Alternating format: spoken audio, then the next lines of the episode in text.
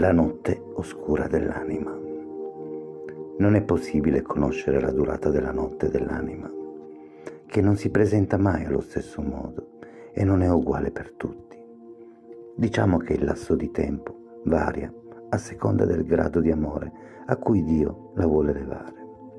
È un periodo di tristezza, paura, angoscia, confusione e solitudine, necessario per potersi avvicinare a Dio lo scopo è quello di abbandonare l'ego, ma questo spesso porta con sé una sensazione fatta di dubbi, ambiguità e incertezze. L'ego era il nostro porto sicuro e ci rimproveriamo perché non ci saremmo mai dovuti uscire da quel mondo per noi certo. Anche perché in questa notte buia ci si sente persi. È doloroso e risulta quasi impossibile pensare con chiarezza si inizia a pensare che il nostro risveglio sia solo utopia. Qui si vive un'emozione di ansia e di disperazione che turbano mentre ed ego. Ma ogni passaggio è fondamentale per giungere al risveglio. Bisogna saper aspettare, altrimenti, tentennando e rinunciando, ci si imbatterebbe nelle conseguenze della perdita, direttamente legata all'aver abbandonato la nostra zona di comfort. Per ricercare noi stessi dobbiamo essere capaci di continuare a camminare con fermezza, ad imparare a superare se stessi una volta ancora, facendo crescere lentamente i limiti della propria identità.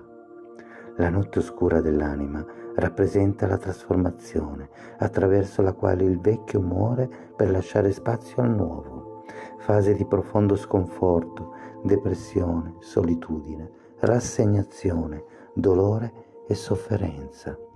Tutta la tua realtà, tutto ciò che hai sempre creduto vero e tutto ciò che hai sempre creduto di te stesso verrà distrutto, bruciato, incenerito. Ma devi farlo, è obbligatorio, per non rimanere chiuso in questa oscurità. L'obiettivo è permettere la liberazione della tua anima, abbandonando schemi mentali, credenze, attaccamenti, dipendenze emotive. Si perde ogni sostegno, si diventa vuoto, vuoto fuori e vuoto dentro. In questa solitudine e abbandono l'anima non trova consolazione in niente, neanche quando le si dice che dopo questa sofferenza ci sarà l'arcobaleno, neanche se si dice che dopo sarà felice. Non ci crede, crede che chi cerca di consolarla non capisca la sua condizione perché non vede e non sente quello che ella vede e prova. Mette a nudo le potenze, gli affetti e tutti i sensi, esteriori e interiori, spirituali e sensibili. Inaridisce la volontà, svuota la memoria e gli affetti diventano amarezze e tristezze.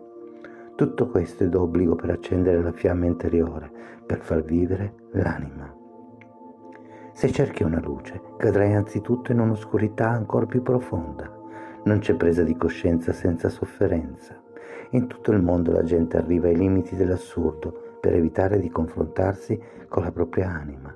Non si raggiunge l'illuminazione immaginando figure di luce, ma portando alla coscienza l'oscurità interiore. Chi guarda fuori sogna, chi guarda dentro si sveglia. Ricorda sempre il cambiamento non è mai doloroso, solo la resistenza al cambiamento lo è.